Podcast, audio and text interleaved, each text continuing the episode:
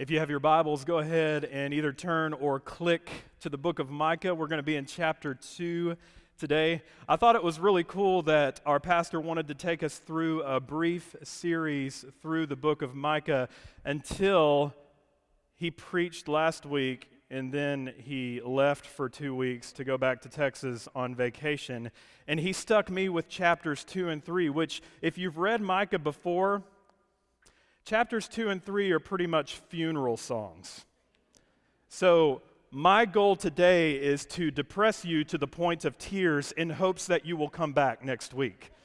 So, how about we dig into Micah chapter 2 today? But before we do, I wanted to make you guys aware of a resource that we handed out not too long ago.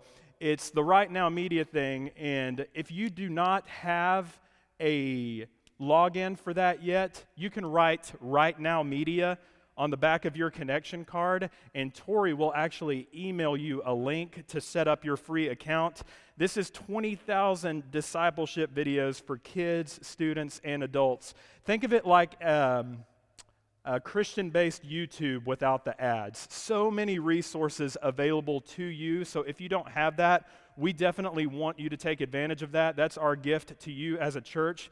But we're going to watch an overview of the book of Micah because we need to understand a little bit about the background and what's going on as this 8th century prophet kind of prophesies and speaks to the people of God about what God is going to bring about. So sit tight. This is kind of a, a long video, it's about six minutes, but it's really going to establish a framework for where we're going in Micah, and it's going to give us an understanding of what to expect as Micah prophesies throughout the, uh, the, the entire book. So go ahead and watch this video, and then we'll jump right into chapter 2.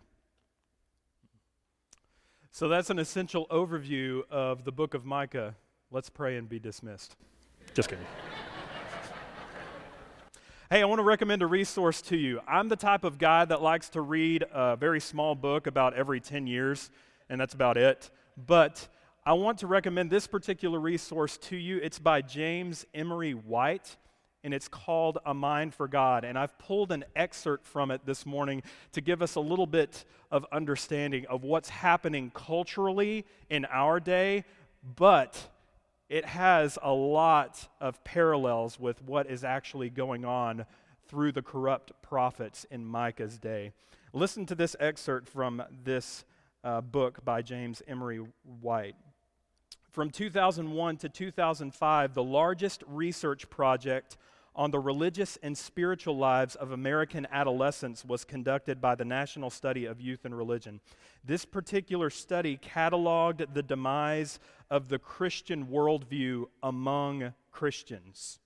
Among Christians. So, Christian Smith, a professor of sociology at the University of Notre Dame, was the principal investigator of this project, and he states this It's not so much that U.S. Christianity is being secularized, Rather, more subtly, Christianity is either degenerating into a pathetic version of itself, or, more significantly, Christianity is actively being colonized and displaced by quite a different religious faith. Smith would go on to label this new faith moralistic therapeutic deism. Now, hang with me for just a second. Those are big words that I don't understand. So, moralistic therapeutic deism is a belief system that embraces the existence of a God who demands little more than to be nice, with the central goal of life to be happy and to feel good about oneself. So, I submit to you today that at some point or another, we've all kind of drank the moralistic therapeutic deism Kool Aid, have we not? Why wouldn't God be about our personal achievements? I just have to be a good person, and God will reward my efforts with showers of blessing so that I will continue to increase in the eyes of others. And we're about to see how this type of thinking was especially prevalent in Micah's day. Through this 8th century prophet, we're going to see that God has a word against the people, He has a word against the prophets, yet he has a word of promise. He has a word of promise for us. So, kicking off in verse 1 of chapter 2, follow along with me. Woe to those who plan iniquity, to those who plot evil on their beds. At morning's light, they carry it out because it is in their power to do it. One commentator notes power can replace God in the thinking of his people.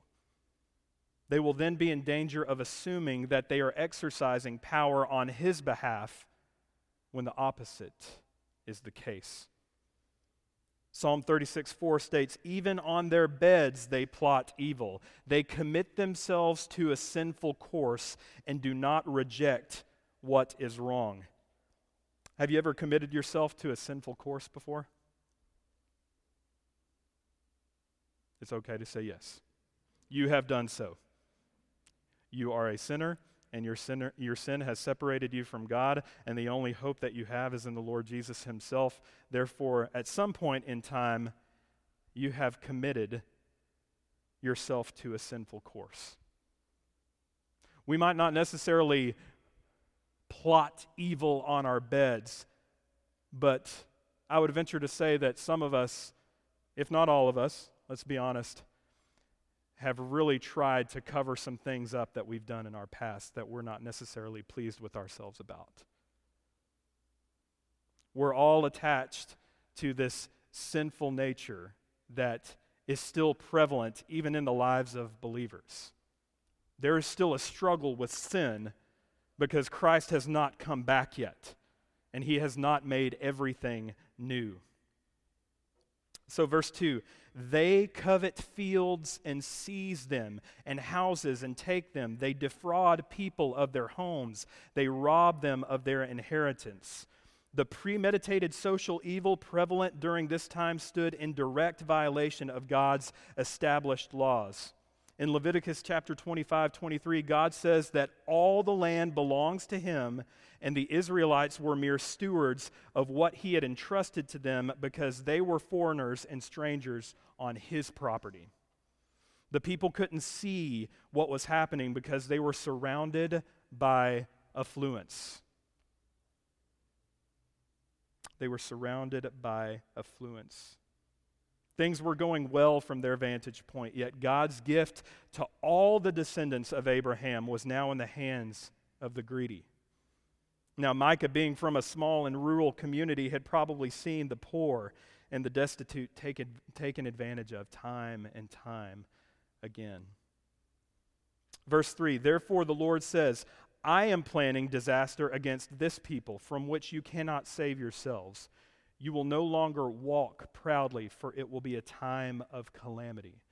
What God is essentially saying here is that you want to continue planning these schemes? Okay, I've got a plan of my own. The Apostle Paul says in Galatians chapter 6, verses 7 and 8 Do not be deceived. God cannot be mocked. A man reaps what he sows. Whoever sows to please their flesh, from the flesh will reap destruction. Whoever sows to please the Spirit, from the Spirit will reap eternal life. But notice there's a, there's a quick contrast as we go into verses 4 and 5. God continues, In that day, people will ridicule you. They will taunt you with this mournful song. We are utterly ruined. My people's possession is divided up. He takes it from me. He assigns our fields to the traders. Therefore, you will have no one in the assembly of the Lord to divide the land by lot. So, this is the wailing of the powerful and the wealthy Israelites over the exile that is coming, that the video we watched referenced. What's interesting is that they aren't actually sorry for their actions. They're sorry for the consequences that their act, about their actions that have caught up with them. The outcome of these Israelites who relentlessly oppress their fellow countrymen is that they will eventually be excommunicated from the chosen people of God. They're sorry that they got caught. That's what's happening. They're sorry that they got caught.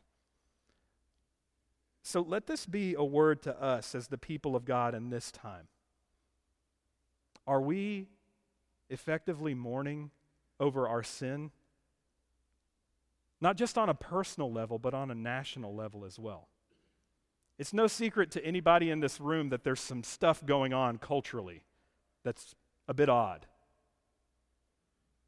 But there's some stuff going on internally as well that's a bit odd. So let this be a word to us. Proverbs 28:13 says, "Whoever conceals their sins does not prosper, but the one who confesses and renounces them finds mercy." Likewise, most of us are familiar with 1 John 1 9. If we confess our sins, he is faithful and just to forgive us of our sins and to purify us from all unrighteousness, not just some, but all of our unrighteousness. Let this be a word to the church today. Have we adequately mourned over our sin?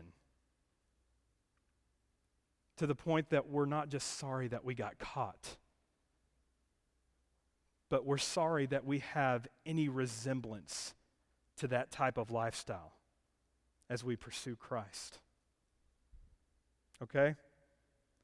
So now, what's interesting also is that Micah transitions to the prophet. We've heard a word against the people, but now we're going to talk about picking up in verse 6. Micah has a word against the corrupt prophets of the day. Starting in verse 6, follow along with me. I'm just going to read verses 6 through 11, and then we'll break it down. Do not prophesy, their prophets say. Do not prophesy about these things. Disgrace will not overtake us. You descendants of Jacob, should it be said, Does the Lord become impatient? Does he do such things? Do not my words do good to the one whose ways are upright? Lately, my people have risen up like an enemy. You strip off the rich robe from those who pass by without a care, like men returning from battle. You drive the women of my people from their pleasant homes. You take away my blessing from their children forever. Get up, go away, for this is not your resting place, because it is defiled. It is ruined beyond all remedy. If a liar and deceiver comes and says, I will prophesy for you plenty of wine and beer, that would be the just prophet for this people. So it's pretty easy to understand why the message of the corrupt prophets was readily received while the message of Micah was wildly unpopular. They spoke the words the people wanted to hear rather than what God wanted said. That's what's going on between the corrupt prophets of Micah's day and Micah himself. He is uttering the words of God, they are uttering the words that the people want to hear.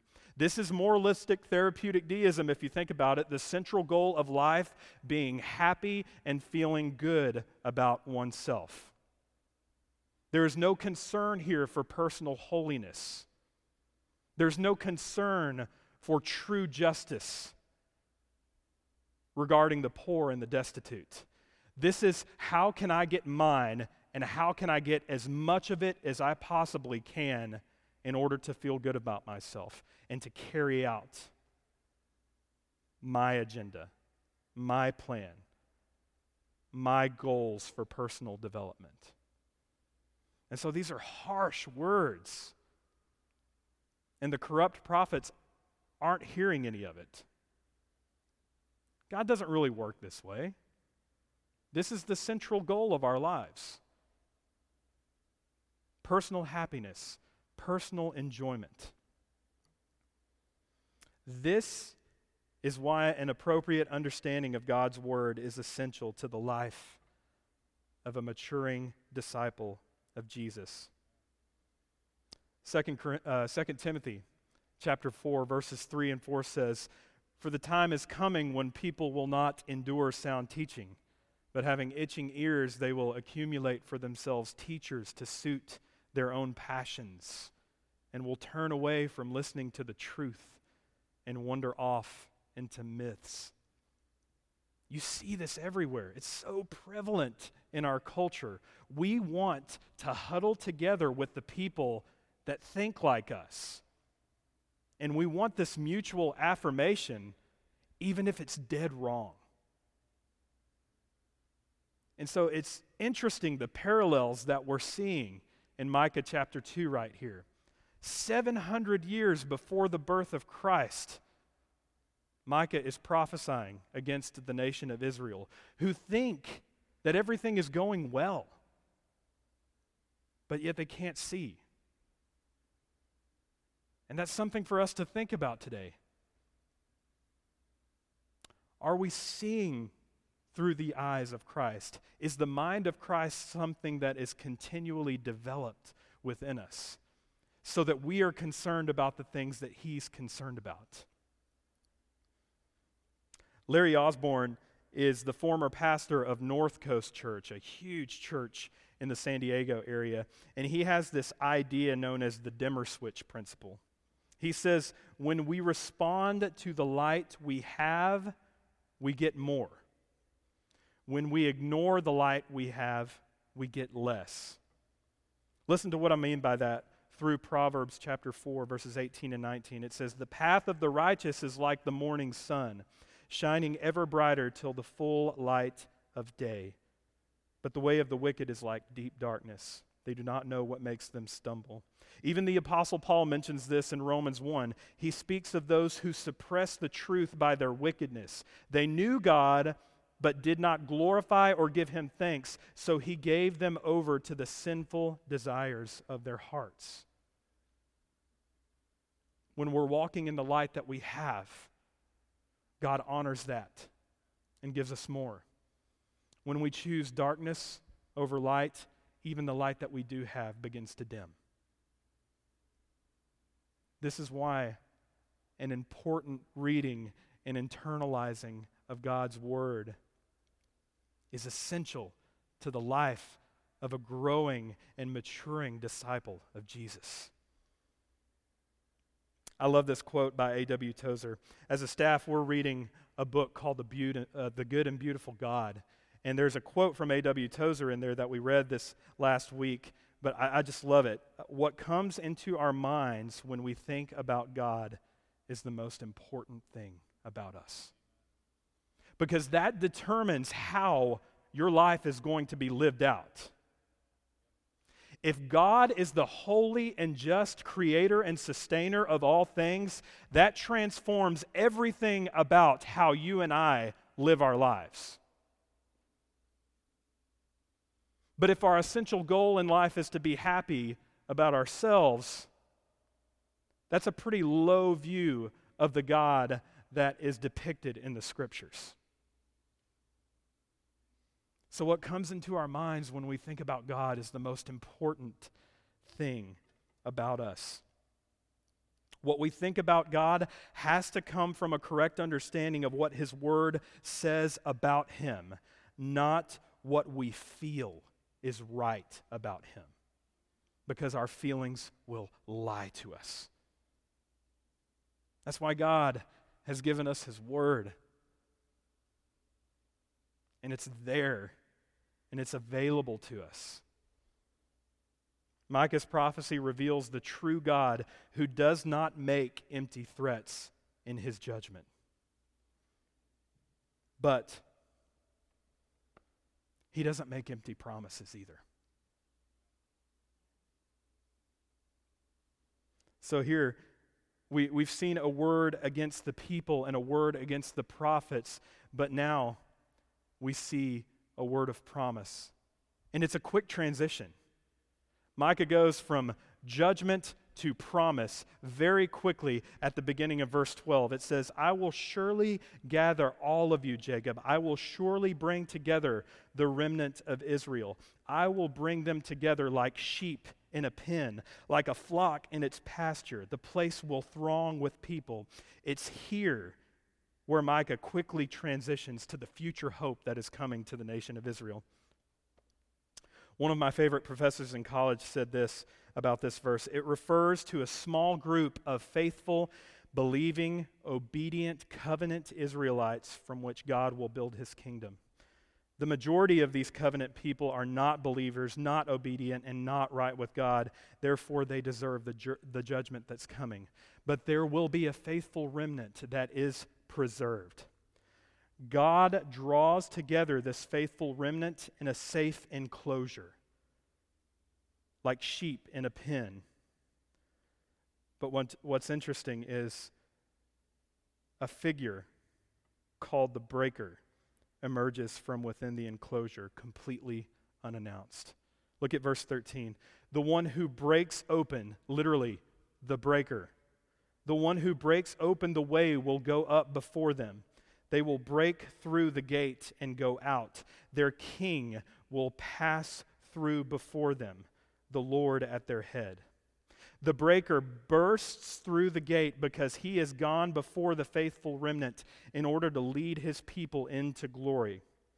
I just said that the breaker's work is not done from the outside of the enclosure, but from within it. The breaker is one of them.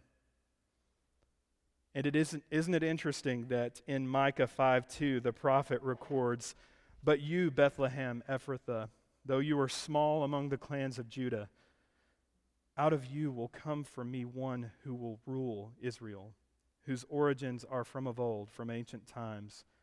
Therefore, Israel will be abandoned until the time when she who is in labor bears a son, and the rest of his brothers return to join the Israelites. He will stand and shepherd his flock in the strength of the Lord, in the majesty of the name of the Lord his God, and they will live securely. For then his greatness will reach to the ends of the earth. I love the subtitle of Sally Lloyd Jones's book, The Jesus Storybook Bible. It says, Every story whispers his name. Every story that we find in the scriptures is a story that reveals the name of Jesus and who he is and how he will come and what he will do. And as I mentioned before, 700 years before Jesus even arrives on the scene, he's being spoken of as the breaker, the one that will lead the remnant of Israel from the enclosure. And he will be at their head, and he will be their king. The remnant will only receive its final glory through the Messiah the Lord Jesus himself. He is Emmanuel. He is God with us, born of a virgin, yet eternal, without sin, yet crucified as a sinner in order to satisfy God the Father's wrath against humanity's rebellion. Upon taking his last breath, he was removed from the cross, placed in a fresh cut tomb guarded by soldiers, and three days later came back to life in resurrection power, conquering both sin and death. This is who Jesus is. This is what he does. This is what he's about. This is what we can make a decision for. Some might even ask, okay, why does that have any bearing on my life whatsoever? Because as we've just seen, God's judgment is real. And He requires a standard that you do not meet in order to stand before Him completely blameless, and that standard is perfection. It takes a recognition that we are separated from the one who created us because we turn to our own way and think it's up to us to become better versions of ourselves. Micah's contemporary, the prophet Isaiah, says, We all, like sheep, have gone astray. Each of us has turned to our own way, and the Lord has laid on him the iniquity of us all. In 1 Timothy chapter 5, chapter 2, verses 5 and 6. For there is one God and one mediator between God and man, the man Jesus Christ, who gave himself as a ransom for all people. Do we have an understanding, an appropriate understanding, as a growing and maturing disciple of Jesus, of what he does for us? As I mentioned, he defeated both sin and death in resurrection power. Not only that, he satisfied the total wrath of God that sinful humanity caused to happen. And one of my favorite passages in all of Scripture is 2 Corinthians 5:21. He, God, made him, Jesus, to be sin, who knew no sin, so that in him we might become the righteousness of God. That's what Jesus does. Not, not only does he save us initially, I don't know about you, but I need to re- be reminded of the story and the good news of the gospel on a daily basis. In other words, I need to be saved from myself each and every day. So there's that initial salvation, that there's that progressive salvation, but there's also coming a day when everything will be made right. And as the song says, this, the things of the earth will grow strangely dim in the light of his glory and grace. So, my question to us today is where are you at with Jesus himself? Have you reached the point in your life where you've connected the dots?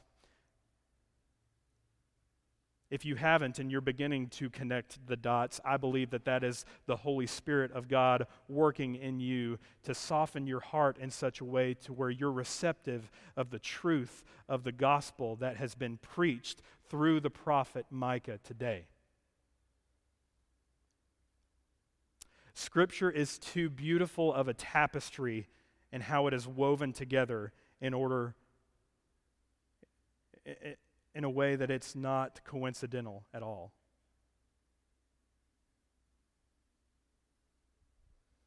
And so I'm banking everything about my life and my existence and my eternity on the truth of the gospel. And so as we continue through this series in the book of Micah, we're going to continue to see how the beautiful tapestry of the gospel just continues to be unveiled through this. Yes, there's judgment. Yes, there are harsh words, but we need to hear those, especially in a culture that we currently inhabit. When we see so much confusion, so much injustice happening all around us each and every day. What comes into your mind when you think about God is the most important thing about you because that is going to determine the way that you live your life. I want to give you an opportunity to respond today. Like, if you've been on the fence about w- what the gospel actually is and the implications and what it means, the very first box on the back of your connection card says, I would like to commit my life to Christ for the first time. That option is available to you. You can just check that box, and a member of our pastoral staff will be in touch with you. And for the believer, my challenge to us today is are we an ever maturing and growing disciple of Jesus? Are we being transformed into his likeness with ever increasing glory, which comes from the Lord who is the Spirit? Are we determined to demonstrate the love of Christ to people that are different? Socioeconomically, a differing sexual preference, Are we going to convey to them the love of Christ that is the only thing that can transform them from the inside out, just as it is doing for us?